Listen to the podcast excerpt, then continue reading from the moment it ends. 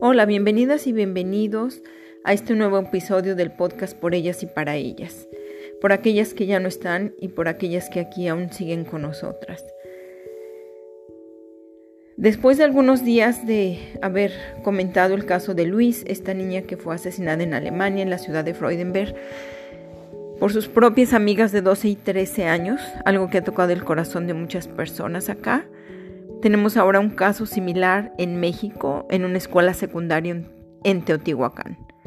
Norma Lisbeth, de 14 años, fue golpeada en la cabeza, razón que le causó la muerte. Norma Lisbeth sufría de bullying. La describen como una niña tranquila, muy calmada y posiblemente eso ocasionaba que le hicieran bullying en la escuela. Ella reportó esto a sus padres, a sus maestros, la directora sabía de esta situación y no se tomó ninguna acción en la escuela. ¿Por qué sucede esto en nuestra sociedad? ¿Por qué no tomamos el tema del bullying con la importancia que debe de ser? Algunos niños y jóvenes, eh, chicas, se han quitado la vida porque no soportan la presión de estar sufriendo el bullying en sus escuelas. Algunas otras mueren, como el caso de eh, Lisbeth o como el caso de Luis aquí en Alemania, porque ellas reportan y las autoridades no toman en serio estas denuncias. Y sus agresoras o agresores se sienten ofendidos por haber sido acusados y ocasionan la muerte de la víctima de bullying. Esa niña, Norma Lisbeth, era víctima de bullying y finalmente es golpeada y muere. Una situación terrible en este caso es que otros niños que estaban presentes se estaban burlando de esa pelea y tomaron videos y los videos fueron de hecho publicados en las redes sociales.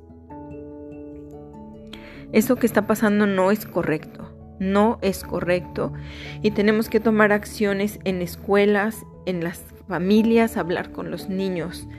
No es posible que tratemos mal a nuestros compañeros y a nuestras compañeras de la escuela.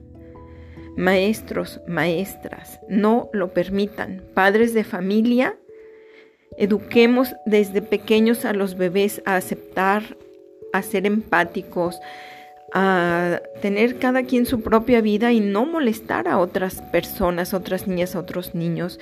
Eduquemos a nuestros hijos en cuanto a contenido de redes sociales en Internet, porque desafortunadamente nosotros no podemos controlar lo que ellos ven. Es impresionante la cantidad de información que nuestros hijos tienen, a la que nuestros hijos tienen acceso hoy en día. No hay control, hay demasiada violencia en juegos de video, en programas, en series, en películas. Ahora resulta que los asesinos son héroes, ¿no? Porque les eh, hacemos una serie en Netflix de la forma en que asesinaba a sus víctimas. Ahora los asesinos son también personas estrellas en las películas, en las series y esta situación está saliendo de control.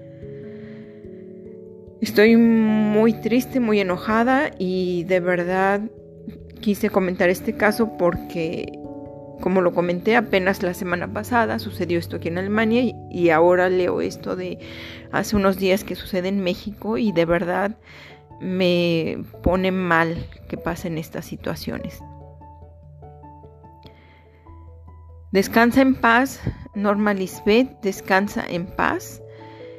Y como dijo tu hermana, tu familia va a pelear y a luchar para que se haga justicia en tu caso y para que haya una intervención de las autoridades en esto y tenga que haber consecuencias con tu agresora o tus agresoras. Yo solamente pido a Dios que ayude a la familia de Norma Lisbeth a recuperarse de esta situación y que les permitan lograr que se haga justicia en este caso. Yo sé que es muy difícil juzgar a menores de edad, pero tienen que cambiar las leyes, tiene que haber algo para que esto se detenga. Gracias por escucharme y espero que puedan escuchar el siguiente capítulo y sobre todo que propaguemos esta voz con nuestras amigas, nuestros amigos, nuestros vecinos, vecinas, familiares, conocidos.